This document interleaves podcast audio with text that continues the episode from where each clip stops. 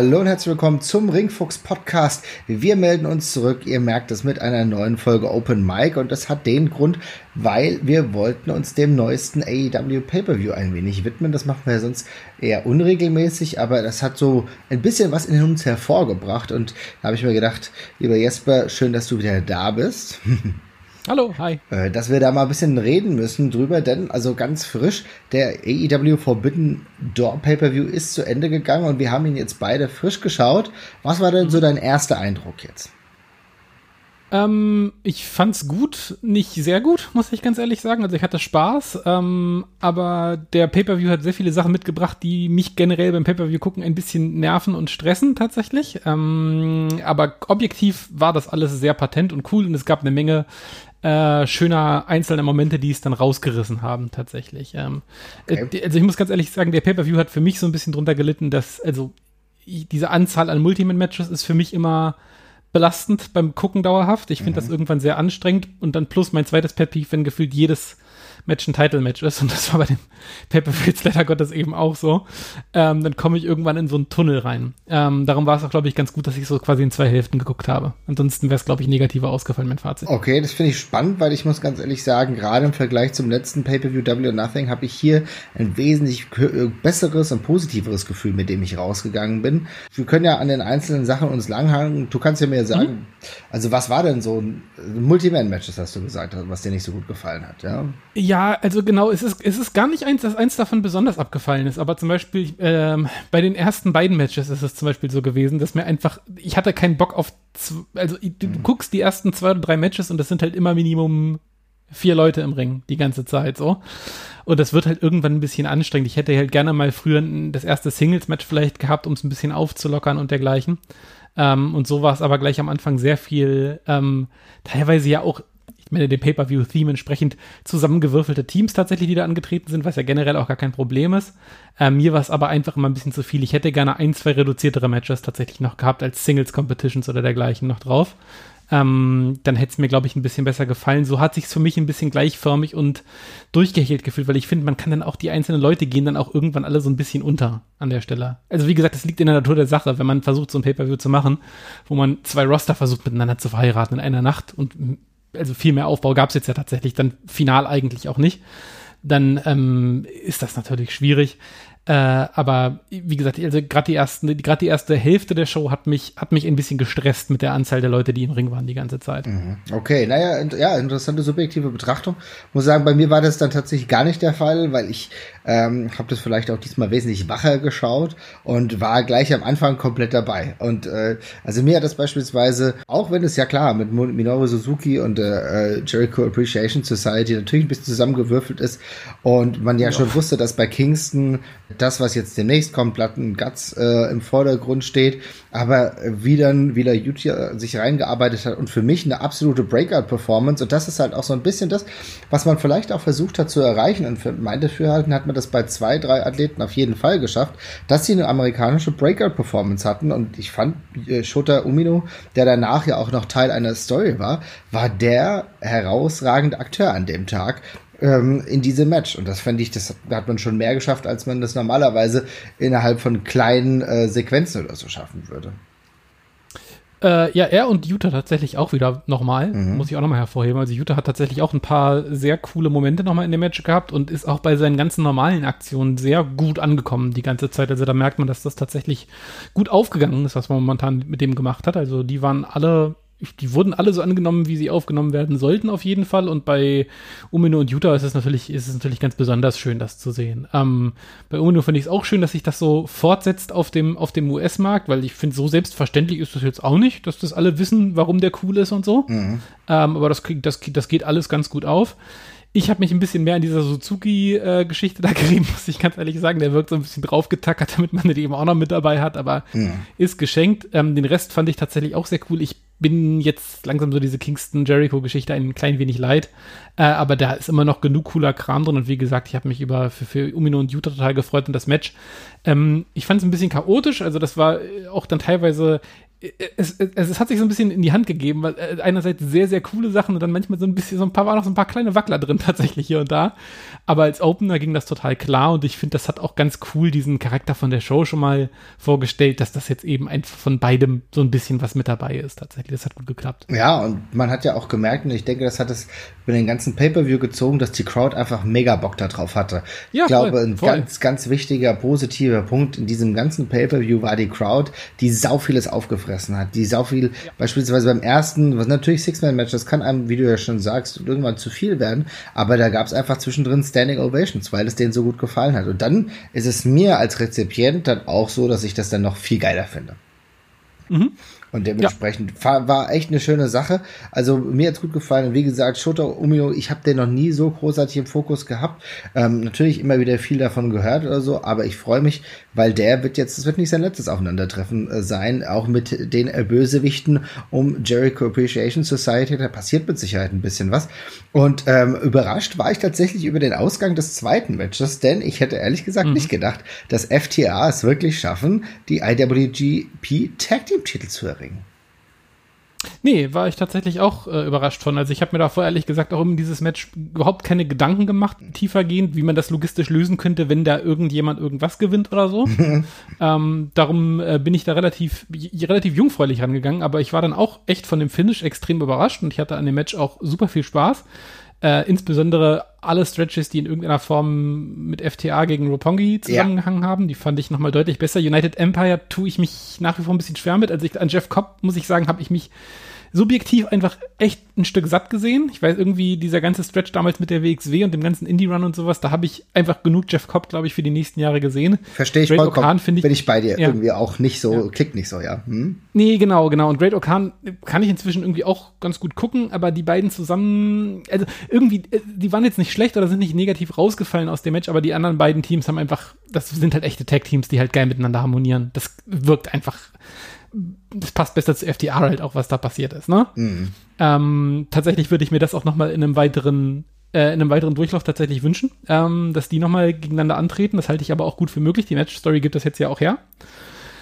Ähm, und ansonsten hat mir das super gut gefallen. Also ich bin tatsächlich auf dem Papier, hätte mich das jetzt nicht so weggehauen. Ähm, live oder vielmehr on tape ähm, hat es mir dann richtig, richtig gut gefallen. Also ich fand die, die ganze Match-Story war cool. Es wirkte ähm, genauso offen, wie es auf dem Papier ist, wirkte es auch in dem Match. Es gab coole False Finishes, es ging schön hin und her.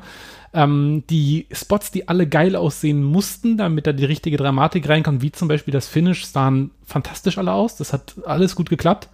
Ähm, und insofern kann ich da nur einen Daumen hoch für geben. Also ich habe da nicht wahnsinnig viel erwartet. Also, dass das handwerklich okay wird, dachte ich mir schon, aber das war auch dramatisch, von der Dramatik her cool. Die Fanreaktionen waren auch fantastisch und dann ist es ein geiler und interessanter Gesieger auch bei der ganzen Sache. Fand ich auch. Also äh, stimme ich dir vollkommen zu. Ich hatte bei dem Match auch relativ wenige Erwartungen, wurde dementsprechend positiv überrascht, aber für mich ist es halt so, ich bin mittlerweile absoluter, war ich schon früher und dann ne, waren sie dann auch selber nicht so im Fokus, aber FTA ist echt, das ist mein Team ja. gerade. Ich liebe die so ja. sehr und es fühlt sich so an, als wären wir gemeinsam mit FTA auf einer Traumreise durch das durch die mhm. Wrestling-Welt mhm unterwegs. Ne? Voll, voll. Also der Theme passt, die sind Faces, äh, da kommt so viel auch, äh, sag ich mal, selbst äh, äh, selbst wenn Dex mal was tweetet oder so, hat das Hand und Fuß, immer freut man sich. Ne? Also man fühlt sich gerade sehr, sehr heimelig mitgenommen als Wrestling-Fan mit FTA. Ja, Genau. Insofern, jetzt haben sie diesen krassen Titel auch errungen. Mal gucken, wie das weitergeht. Aber du hast ja vollkommen richtig gesagt. Es ist durchaus wahrscheinlich, dass wir mit Roppongi weiß, da nochmal eine Fortsetzung sehen, würde ich mich auf jeden Fall freuen. Aber meine Güte, ey, die haben jetzt wirklich Ring of Honor Tag Team Titel, IWGP Tag Team Titel, waren vor gar nicht allzu langer Zeit auch AAA ähm, Tag Team Titel äh, Sieger beziehungsweise Halter. Also das ist schon eine richtige Hausnummer. Ne?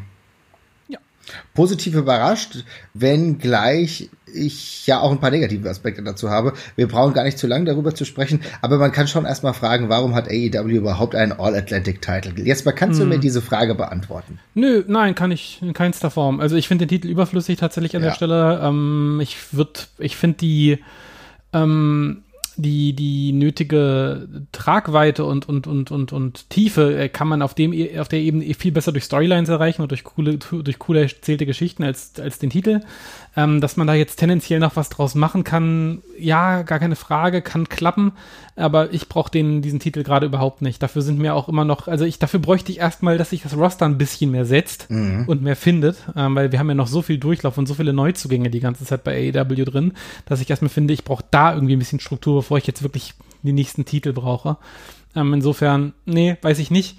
Auch kein Fan davon. Hat für mich jetzt auch nicht so hundertprozentig ein Profil gewonnen durch die ganze Geschichte, muss ich sagen. Also war halt ein sehr normaler Four-Way. Ne? Also mhm. ich fand jetzt nicht, dass da irgendwie eine bestimmte Richtung bei diesem Titel oder so jetzt unbedingt ersichtlich draus gewesen, äh, draus, draus ersichtlich gewesen ist. Und das ist in meinen Augen, ich, sowas will ich halt inzwischen eigentlich immer wenn ein neuer Titel kommt, dass irgendwie ein Zweck dahinter ist oder ein, ein Alleinstellungsmerkmal und nicht nur, es ist nicht der größte Titel, aber es ist ein Titel. Und das Gefühl habe ich bei dem Ding eben so ein bisschen tatsächlich. Ich muss sagen, ich stimme dir da vollkommen zu. Für mich ist es komplett random. Ich habe vielleicht habe ich die Genese nicht wirklich nachvollziehen können, aber ähm, du hast den TV-Titel, bei dem ist es schon so, da ist es mal besser und mal schlechter. Ja, also dann ist es auch für mich mal relevanter, mal weniger relevanter. Hätte es den TV-Titel nicht gegeben, wäre ich mit einem All-Atlantic-Titel äh, so Vollkommen ja. zufrieden übrigens. Ne? Genau. Weil das Aber ja, so ist es halt nochmal das gleiche nochmal. Das gleiche nochmal, halt ein bisschen anderen Fokus, dass du jetzt eher auf was Internationales guckst, ne? Ich meine, ich freue mich trotzdem für Pack, dass er den Titel gewonnen hat, weil der immer wieder auch im Title Picture unterwegs war und ja sonst äh, relativ erfolglos da versucht hat, sich irgendwie durchzupacken und da kam ja am Ende, kam ja auch die Chance, you deserve it, das, das stimmt schon, aber welchen Wert hat dieser Titel gerade? Also das ist mir momentan noch nicht ersichtlich und es wird auch nicht durch ein Four-Way klarer, weißt du? Mhm, ja. Was ich aber positiv erwähnen will, an diesem Match ist die Tatsache, Clark Connors, der ja dafür reingerutscht ist. Und ich finde, ich bin jetzt nie, ich habe den auch den noch nicht so hundertprozentig im Fokus gehabt. Aber der Typ, auch der hat allein durch dieses Match schon echt gewonnen. De, also Clark Connors ist, glaube ich, der, der diesen Pay-Per-View am besten neben einer anderen Figur, glaube ich, für sich genutzt hat tatsächlich. Also ja. ich muss auch sagen, Clark Connors ist, glaube ich, der Name, wenn du mir die, die ganze Card vorgelegt hättest, wäre das vermutlich der gewesen, zu dem ich am wenigsten irgendwie eine Meinung gehabt hätte. Nicht, dass ich ihn besonders schlimm finde oder sonst nee. irgendwas überhaupt nicht, aber wo ich gesagt hätte, ja, okay. Und der hat dieses Match, äh, der hat das wirklich, der, hat das wirklich gut gemacht. Der hat sich diese, diese bisschen, ich sag mal, Richtungslosigkeit dieser ganzen Geschichte echt gut zur, zur Nutze gemacht und es hat da einfach selber groß aufgetrumpft und das hat für mich auch super gut gepasst. Also für mich war der tatsächlich auch die, eine sehr positive Überraschung. Ich fand den auch, ähm, cool anders irgendwie. Also, es sieht halt irgendwie ein bisschen lauchig sieht er irgendwie aus, ne? Also ich meine es gar nicht böse, aber er sieht halt nicht so cool aus wie alle anderen, die da im Ring waren. Ne? Der Rest war ja, ich meine, der Rest, die, die anderen drei anderen Typen sind halt irgendwie laufende Gimmicks oder Körper. Genau. Und Clark Connors war eben noch so, hat so einen leichten, so eine ganz leichte Everyday-Man-Anstrich. Auf jeden Fall. Und das passt da, hat, hat er halt voll gut reingepasst, weil das war eben, das hat ihm genau die Karten gespielt, weil jeder hat sich, glaube ich, als der Typ im Ring stand mit den vier, erstmal gefragt, was will der denn da? Und das hat er dann eben gezeigt, was er da will. Und das passt halt sehr gut. Ist genau das, was du sagst. Ich finde, also du hast es wunderbar zusammengefasst. Ich finde gerade dieses Everyday-Ding hat bei ihm so gut funktioniert und ich muss sagen, ich, ich war danach echt Fan. Ich will jetzt mehr von diesem Typen sehen. Ne? Ja. Und das haben sie echt mit diesem Ding richtig gut hinbekommen. Wie gesagt, Pack hat das Ding gewonnen, okay. Auch die, äh, Deckel drauf, kann man sagen. Ne? ja, das, also ich muss, ich will noch ganz kurz sagen, ich bin nicht so der Fan davon gewesen. Also Malachi Black, die, ich habe es schon mal gesagt, ich finde, man muss sich ein bisschen entscheiden, ob dieser Charakter jetzt irgendwie nur so ein laufendes Spaßgimmick ist oder ob man was Besonderes mit dem machen möchte. Und ich finde so irgendwie den so in Four-Way-Matches zu verbraten, ist mit dem Charakter schwierig gerade. Mhm. Und bei Miro fand ich es jetzt auch nach dem Return direkt mehr oder weniger so ein bisschen verschenkt, ihn in diesen Four-Way zu stecken, auch wenn es natürlich cool ist, dass er nochmal auf der Card ist. Match war trotzdem lustig und unterhaltsam. Ähm, ich habe mich nur gefragt, ob man wirklich diese zwei Namen als ähm, Pappkameraden da jetzt mit hätte reinstellen sollen, wobei das natürlich auch dann cool war, weil viele die ja als Sieger auf dem Zettel hatten. Ähm, ich hätte jetzt auch nicht gedacht, dass Pack das unbedingt gewinnt an der Stelle. Insofern auch gut. Ich finde es nur, ja, ich bin nicht immer so der Fan davon, sowas in solchen Matches zu verbraten an der Stelle. Aber es ist, es ist okay und ansonsten hat mich das auch echt positiv überrascht ähm, und vor allem derjenige, den ich am wenigsten auf dem Zettel hatte, äh, positiv überrascht. Insofern, ja, Deckel drauf war, war gut. Auf, kann man kann man definitiv so sagen. Auch ein Match, wo ich gar nichts erwartet habe, war die Dudes with Attitudes, also Darby Allen, Shingo Takagi und Sting gegen den Bullet Club bin ja tatsächlich nicht der allergrößte Bullet Club-Freund. In dieser Besetzung mhm. mit El Phantasmo, Matt und Nick Jackson mhm. kann das natürlich, geht es eher klar, als wenn andere Gesellen da unterwegs gewesen wären. Ich fand, es war ein netter Zeitvertreib. Was man, was ich aber äh, ganz schön finde und was ich echt äh, auch cool gemacht finde, war, wie sie diese äh, Sting-Sache aufgezogen haben, dass der alte Mann, über 60-jährige Mann, dann immer noch äh, auch von hohen Dingen runterspringt, war tatsächlich ganz lustig. Ja, war ganz nett gemacht. Ich war da auch ähm, eher positiv von überrascht tatsächlich. Also das Match hat mir jetzt trotzdem nicht wahnsinnig gut gefallen, aber es war unterhaltsam. Ja. Ähm, ich fand's ein bisschen komisch platziert mhm. auf der Card. Ja, verstehe ähm, versteh ich, ja. Mhm. Ja, weil es nimmt dem Match, über das wir gleich danach sprechen, ziemlich den Dampf raus. Weil man hat erstmal dieses super krasse Four-Way-Ding gehabt, dann kommt dieses Ding, was ja auch mehr Party als alles andere war, so an der Stelle. Ne? Was insgesamt ja auch super ist. Was insgesamt super das ist, dass du sowas hast. Ne? passt wunderbar, aber dann kommt danach dieses Women's Match und das kämpft halt gegen die beiden Matches davor halt an in jeglicher Hinsicht, weil es eben eins der wenigen Singles Matches ist und die Paarung ist jetzt auch keine, die ähm, die Fans von Natur aus dem, aus dem Sitz reißt tatsächlich, weil es auch nicht die riesen Story hat. Insofern fand ich es da ein bisschen komisch gesetzt, das Ding. Ähm, ist aber okay, also kann man so machen, wenn man halt diese so eine, so eine wirre Karte macht, dann passiert das halt leider. Ich war von dem Match, äh, tat jetzt nicht weh. Für mich hätte es noch vielleicht sogar noch drei Minuten kürzer sein können oder vier Minuten kürzer sein können, hätte jetzt auch nicht weh getan. Ja. Aber ich fand's lustig äh, und hatte deutlich weniger erwartet an der Stelle. Ja, also es war. Also insofern gut. War so ein gutes Zwischendrin-Match, muss man sagen. Ne? Ja, genau, genau, genau, auf jeden Fall. Ja, aber wie, wie gesagt, ich finde von der Zusammensetzung war das ganz cool. Man hätte es aber anders positionieren können, stimme ich dir voll zu. Ich muss sagen, ja, vielleicht auch da, weil die Fans da richtig gut mitgegangen sind in diesem Ding. Die wollten auch. Also, dass, dass die das Ding gesehen haben, hat die auch emotionalisiert. Das hast du gemerkt. Die waren ja, alle, ja, die waren alle echt gut dabei, aber das Match danach hat so ein bisschen in der Gesamtsituation gelitten. Ich muss sagen, Thunder Rosa gegen Tony Storm war okay, aber so wirklich gekickt hat es mich leider nicht. Nee, ich muss auch sagen, also ich, ähm, äh, ich habe bei der Paarung habe ich mir schon gedacht, dass das vermutlich nicht das Match wird, was jetzt unbedingt neue Sphären aufstößt mhm. für den AEW Women's Title. Ähm, sind beide natürlich sehr patent. Ich finde aber auch, ja, sind beide jetzt auch nicht jemanden, der andere Leute groß hochzieht, sage ich mal, aufs Niveau. Also sind beide, also ne, können beide sehr coole Matches worken, aber sie brauchen auch immer jemanden anders, der noch mehr fordert, finde ich. Sind beides natürlich super gute, gute Wrestlerinnen, aber eben von der Kreativität her finde ich es manchmal ein bisschen dünner. Ähm, und dann eben auch noch als Face gegen Face und ich habe das Gefühl, so richtig investiert ist das Publikum auch in beide tatsächlich einfach nicht. Diesen Thunder Rosa Championship Run, der ist okay als Übergangslösung, das passt alles, mhm. aber das ist jetzt auch kein Champion, den die Fans da unbedingt sehen möchten. Ne? Also das ist jetzt auch, das steckt jetzt nicht viel Herzblut drin an der Stelle. Und bei Tony Storm, ja, die, ich weiß auch nicht. Also da war jetzt eben auch nicht der nötige Drive hinter gerade an der Stelle. Insofern ähm, ist das halt ein bisschen verpufft. Das Match war jetzt nicht schlecht, das war alles ganz okay erzählt. Also das Match war objektiv, glaube ich, auch gut. Ähm, es fehlt halt nur voll die Dramatik und an einem Abend, an so einem Abend, wo halt sonst alles knallbunt ist und nur Überraschungen passieren oder halt Fanservice die ganze Zeit passiert, wie in dem Match davor halt mit Sting, der von irgendwelchen Turmen runterspringt oder halt irg oder irgendeinem, oder irgendeinem Flipzeug davor oder eben auch dem Match danach. Da ist das natürlich dann also da fällt das halt ab in der Wahrnehmung. Das hast du ja auch am Publikum gemerkt, dass da dann ein bisschen Luft raus war für den Moment. Ja, finde ich auch. Also ich glaube, so das fasst halt auch zusammen. Ne? Man muss es auch nicht schlimmer machen, als es ist. Das war wirklich nicht mhm. schlimm, aber es war halt einfach so ein bisschen blieb unter meinen Erwartungen zurück, weil ich natürlich weiß, dass Thunder Rosa das natürlich auch kann und Tony Storm sowieso. Und ich finde, es war ja so lange Zeit so, dass wir mit Tony Storm so ein bisschen Angst hatten, dass die Entwicklung stoppt. Dann ist es aber weiter eigentlich nach also jetzt auch bergauf gegangen. Ich finde, AEW ist schon der richtige Schritt, aber so richtig gekickt hat das Match Match nicht. Ich fand aber, dass die Erzählung, dass Thunder Rosa mit einem ähm, Move gewonnen hat, den äh, Dustin Runnels oder Dustin Rhodes ja auch ähm, äh, perfektioniert hat, das finde ich wiederum eine schöne Erzählung. Ja. Mhm. Da auf jeden Fall. Nee, wie gesagt, das war auch, es war auch auf keinen Fall schlecht und es war ja auch, das war auch das Gute an dem Match dann. Ich weiß nicht, ob man das auch vielleicht im Vorfeld schon geahnt hat. Mit zehn Minuten hat es dann auch nicht genug Zeit gehabt, um dann zu langweilen an der Stelle. Also das ist schon okay gewesen, Patent erzählt, aber das Publikum wollte es halt nicht und ich glaube, das hat man vielleicht auch schon so ein bisschen vorausgab. Und vielleicht ist es auch insofern dann wirklich gar kein Problem, dass man halt sagt, genau, ähm, äh, das war jetzt auch nicht, das war halt so in der Mitte, aber das wird nicht das letzte Aufeinandertreffen der beiden sein. Vielleicht gibt es dann ja. zu einem gewissen Zeitpunkt dann einfach noch eine andere Möglichkeit, das nochmal prominenter zu platzieren. Ne? Ja, aber dieser, aber dieser, dieser Titel braucht jetzt dringend eine geile Story. Ja. Ähm, und eine gut lang und durcherzählte Story mit jemandem, den die Fans gewinnen sehen wollen zum Schluss, dieses Teil unbedingt. Äh, kein Übergangschampion und mit ordentlich Feuer dahinter. Ähm, weil das, die, das ist gerade alles okay und gefällig, aber der Titel braucht halt gerade mehr. Und da habe ich jetzt gerade so ein bisschen Angst, äh, weil genau das hm. fehlt mir aktuell. Ich wüsste nicht, wen ich jetzt unbedingt siegen sehen wollen würde. Ich denke, das wäre schon Tony Storm.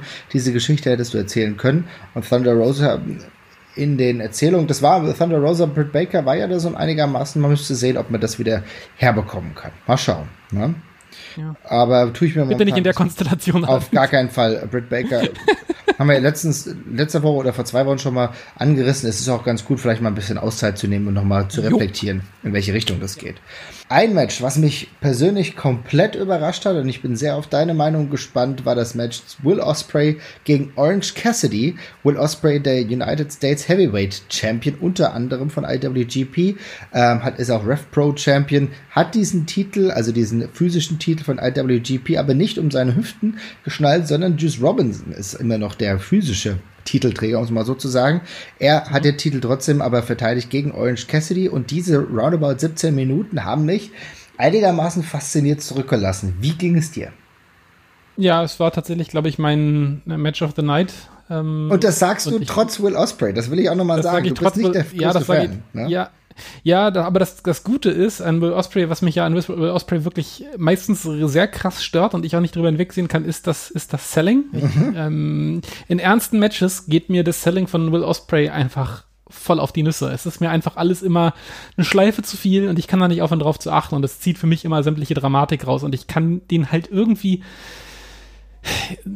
also nicht ernst nehmen, sage ich jetzt mal. Für mich mhm. ist das kein ernster Charakter. Dafür ist er mir zu goofy einfach die ganze Zeit. Mit Orange Cassidy allerdings in einem Match ist das natürlich gar kein Problem, weil der bringt ja selber eine gewisse Goofiness mit rein und die klappt dann eben sehr gut. Und da, ja, der, der Typ, der sich halt damit rühmt, einer der spektakulärsten Wrestler der Welt zu sein, gegen jemanden, der, der halt die Antithese dazu also so tut, als wäre die Antithese dazu natürlich, aber eigentlich dem kaum was nachsteht, ist natürlich eine coole Story und äh, wenn dann jemand wie Orange Cassie dann eben auch noch die nötige Overness mitbringt und das tut er halt ohne jede Frage, dann kommt da eben was sehr Geiles bei raus und dass man das dann eben so drehen kann, dass man das wirklich also alle inklusive mir es dann doch kurz für möglich halten, dass Orange Cassidy diesen Titel gewinnt, obwohl es auf dem Papier völlig ausgeschlossen aussieht äh, im, im Vorfeld, dann ist das aller Ehren wert und das war auch einfach ein echt cooles und kurzwelliges Match. Also das ging super schnell für mich vorbei. Da war viel bei, worüber ich gelacht habe und worüber ich mich gefreut habe. Äh, viele coole Spots, viele ernsthaft beeindruckende Spots. Ja, ähm. Da war dieser eine Konter in den Hurricanrana auch nach dem nach dem äh, versuchten Finish von Will Osprey. Ich habe jetzt gerade den, den Namen leider vergessen, tut mir leid. Ähm, und äh, da, ja, noch viele so weitere Sachen, die einfach alle lustig waren. Und diese Hosentaschen-Spots waren auch alle witzig, auch mit Aussie Open, die dann zur großen Demütigung die Hosentaschen rausgezogen ja, haben beim Beatdown und sowas. Dieser ganze kleine Quatschkram, das ist alles gut und da konnte ich dann halt über die Sachen, die mich sonst an Will Osprey halt stören, auch komplett hinwegsehen. Also ich hatte da total Spaß dran und fand das großartig. Ich fand's auch mega gut. Es hat mir großartigen Spaß gemacht. Orange Cassidy, der ja auch einige Wochen und Monate weg war, ist wieder zurück und hat sich hier auch, wenn er das Match verloren hat, eindrucksvoll zurückgemeldet. In einem tollen Match gegen Will Osprey, auch Will Osprey hat auch gut gewirkt, das muss man auch mal sagen. Auch für ihn jetzt nochmal auf neuer, großer Bühne auf diesem Niveau ähm, in den USA. Ich glaube, äh, das manifestiert seinen Status international, kann man schon einfach sagen, muss man auch sagen. Und äh, das heißt aber gleichzeitig, dass dieser Sieg von Will Osprey uns nicht dazu bringt, irgendwann Orange gegen Juice zu sehen in der nächsten Zeit. Ja, also das ja. ist ähm, vielleicht auch gar nicht so schlimm. Bin jetzt auch nicht der größte Juice Robinson-Fan, aber das ist was anderes. Aber dieses Match, was die beiden jetzt hatten, 17 Minuten wirklich großen Spaß und halt sich auch abgehoben haben. Allein von der Art und Weise, wie sie wresteln zu denen davor und danach, das war für mich herausragend. Ja, da kann ich mich nur anschließen. Ich war da auch äh, wirklich positiv überrascht schon, obwohl ich mir schon dachte, dass mir das vermutlich ganz gut gefallen wird auf jeden Fall, weil ich eigentlich alles mit Orange Cassidy cool finde, aber das hat dann meine doch schon relativ hohen Erwartungen nochmal deutlich übertroffen. Ja, definitiv. Bei mir auch richtig gut und man darf aber auch nicht vernachlässigen, was danach noch passiert ist. Durchaus spannend, dass genau nach dem Match eine Person rauskam und zwar Shibata ist zurück und Shibata ist in den USA und hat Orange Cassidy ein wenig geholfen, könnte man sagen.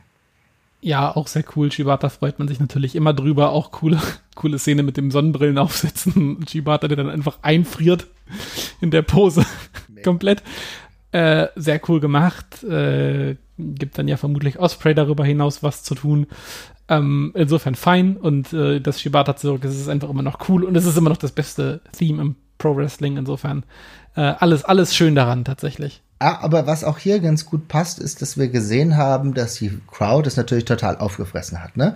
Es gibt Crowds, ne, bei denen du vielleicht gar nicht gewusst hättest, können die das gerade verarbeiten oder können die gerade damit so viel anfangen. Aber du hast hier gemerkt, dass hier eine Schnittmenge an Crowd da war, die AEW gut finden, die New Japan gut finden. Und dann war die Reaktion halt dementsprechend ekstatisch.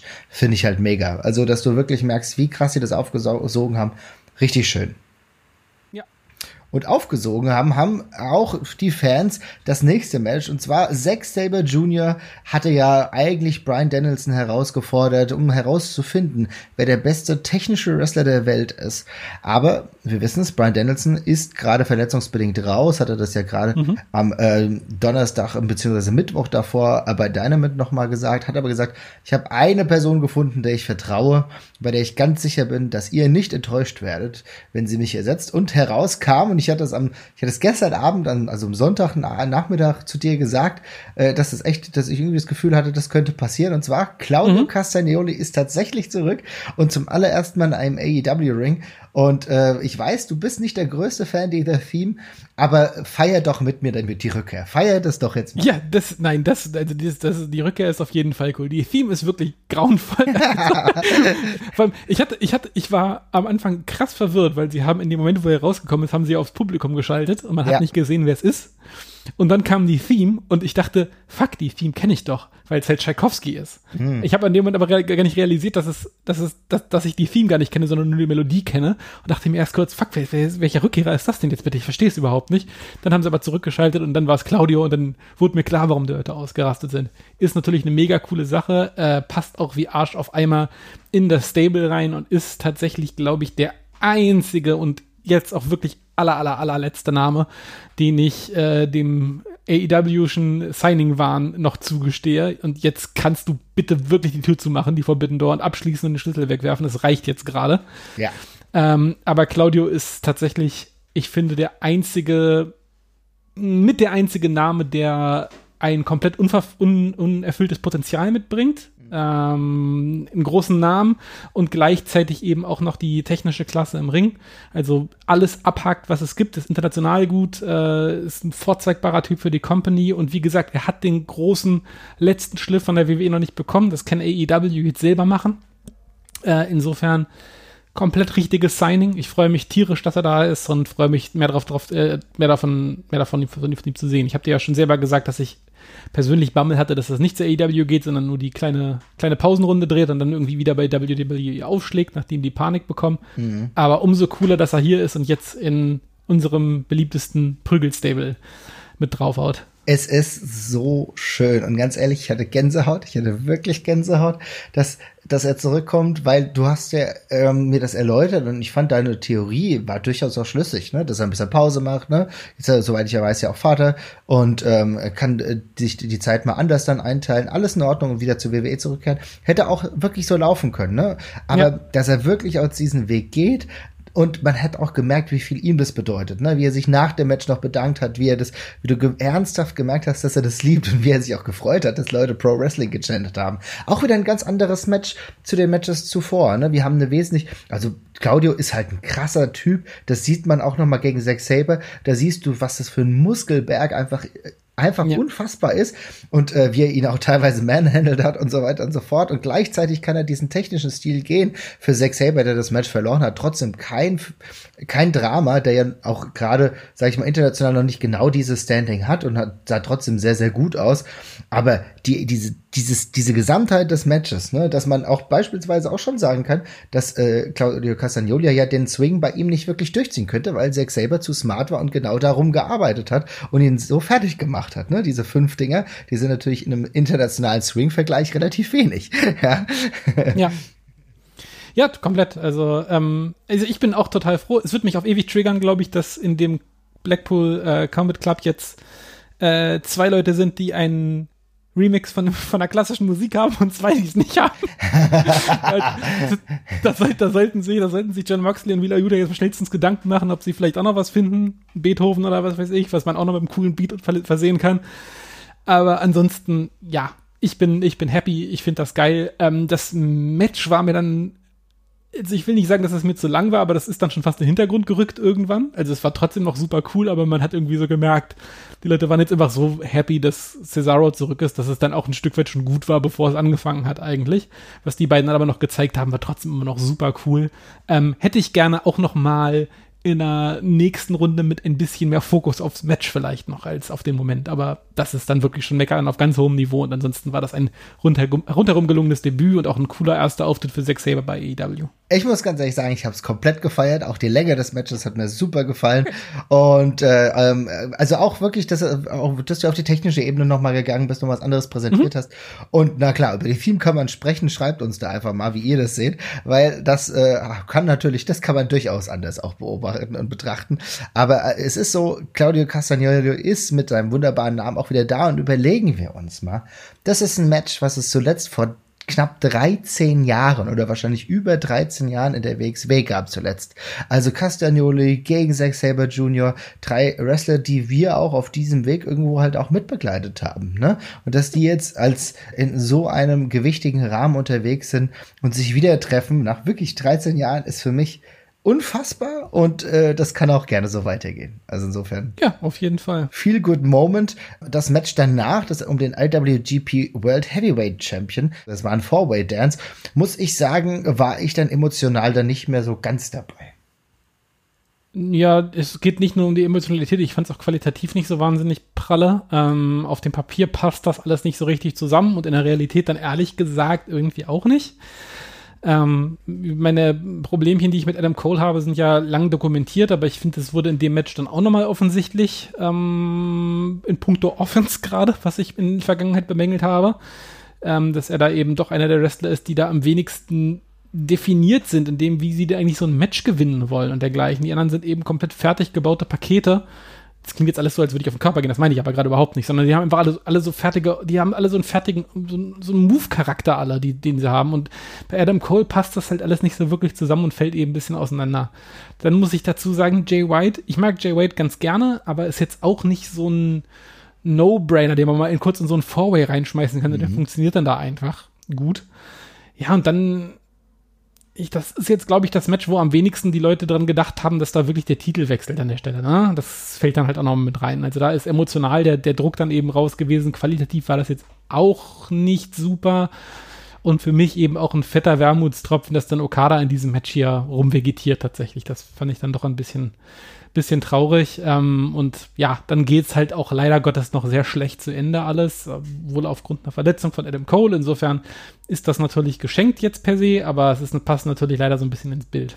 Ja, ist ein äh, wichtiges Thema, wollte ich auch noch mal gleich mit dir besprechen. Mhm. Du hast recht. Also theoretisch hätte man es auch irgendwie zu dritt machen können, ne? Dass Adam Page dann mhm. drin ist, und, äh, die beiden Adams und dann Jay White und Adam Cole und vielleicht äh, Okada, der ja wirklich halt das ist ja eine richtig große Nummer, ne? dass der bei AEW in einem Pay-Per-View ist, ist man natürlich klar viele Verletzungen, müssen wir gleich drüber sprechen, werden wir auch bald noch eine Folge zu veröffentlichen zu Verletzungen im Wrestling, die aktuell gerade in diesem Sommer sehr, sehr häufig zu, ähm, zum Vorschein kommen, ja. offenbar.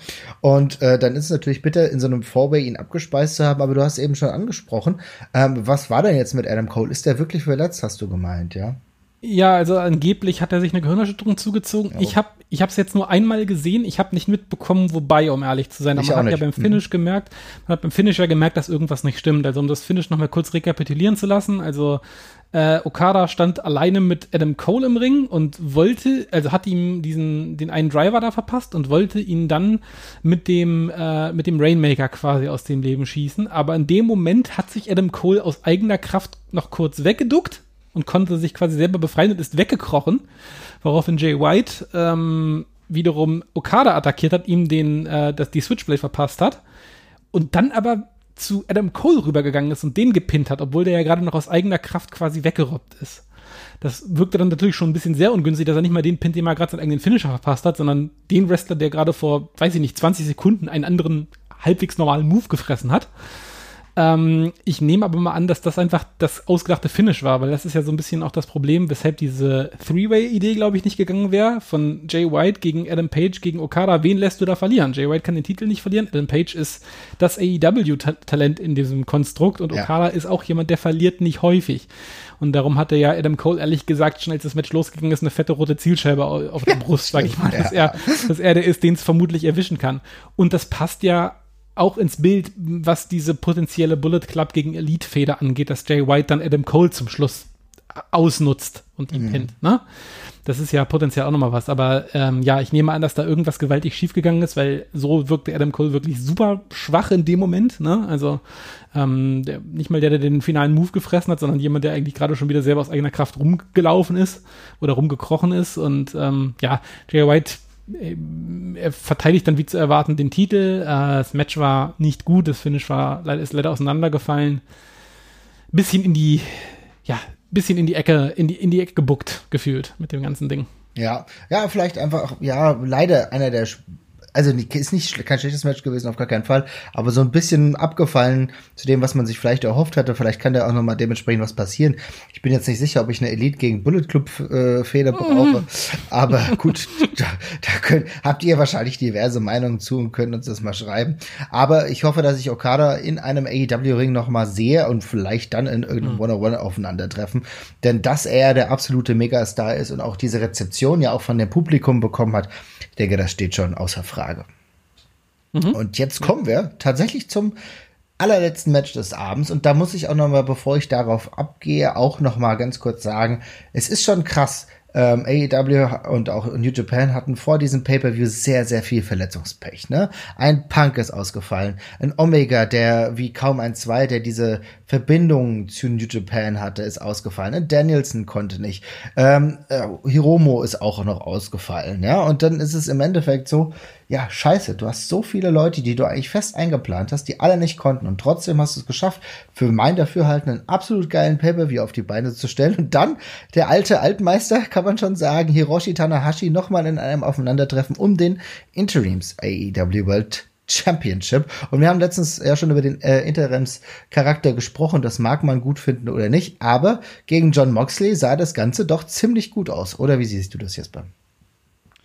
Ähm, ja, fand ich, fand ich auch gut. Das Match hat für mich tatsächlich ein bisschen das verpasst, was das Will Osprey gegen Orange Cassidy Match geschafft hat, nämlich, dass man wirklich geglaubt hat, dass der Titel wechseln könnte. Das habe ja. ich im Vorfeld viel mehr geglaubt als im Match dann selber. Dass mhm. Ich dachte mir, vielleicht spielt man da noch viel mehr mit im Match selbst ist dann dieser Zweifel für mich irgendwie liegen geblieben. Ich kann gar nicht genau sagen, woran das liegt, aber ich höre gerade auch schon raus, bei dir ging es wohl, wohl ähnlich. Auf jeden Fall. Keine Sekunde daran ähm, gezweifelt, dass es John Moxley wird, muss ich sagen, ja. Ja, mhm. ja, es ging, mir, es ging mir nämlich auch so. Das war dann ein bisschen schade tatsächlich. Da hätte ich mir vielleicht sogar den Upset gewünscht in dem Moment, wobei ich das jetzt auch nicht durchgeplant habe. Kann auch sein, dass das eine furchtbar dumme Idee ist.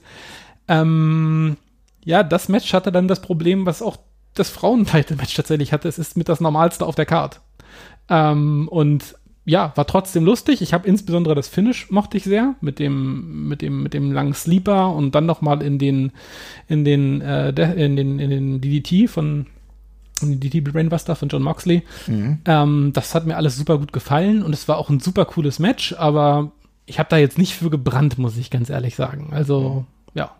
Ja, also ähm, ich muss sagen, ich habe eine Weile gebraucht, ich habe mich sehr erfreut an dem Entrance und so. Der, da wo du wirklich gemerkt hast, die Intensität bei Mox ist auch wieder da. Und man muss auch alles, sagen, alles gut. Es ist ja. richtig geil. Es ist richtig geil. Man überlegt dir einfach mal, äh, wie es am Ende doch wieder so ist, dass Mox immer wieder die Kohlen aus dem Feuer holt für AEW. Ne? Am Ende, ne. Stars verletzen sich und er ist wieder da und er performt und liefert vollkommen ab. Und ähm, das ist halt, das, dementsprechend ist es auch vollkommen richtig, dass er den Titel jetzt holt, den Interims Championship, aber es ist halt trotzdem auch so, ich habe wirklich nicht dran gezweifelt und deswegen musste ich mich dann so ein bisschen reinarbeiten in das Match. Aber die Härte, die dann auch mir gezeigt wurde, hat mich dann vollkommen zufrieden gelassen. Und ich muss sagen, ein insgesamt guter Pay-Per-View, der zu Ende geht. Nee, auf jeden Fall. Also ich habe auch meine einzige Bauchschmerzen sind eben, man hat eben diese, jetzt bei als, als Frauenchampion hat man eben Thunder Rosa, wo diese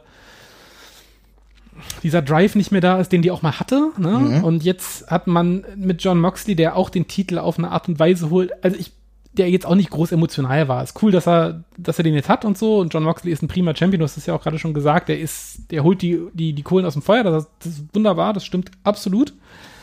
Ähm, aber es ist jetzt halt irgendwie nirgendwo so richtig Zucht drin. Ähm, dass, dass dieser Pay-Per-View das jetzt nicht schafft, irgendwie groß neue Storylines zu stiften im AEW-Universum, liegt in der Natur der Sache, glaube ich, ein Stück weit.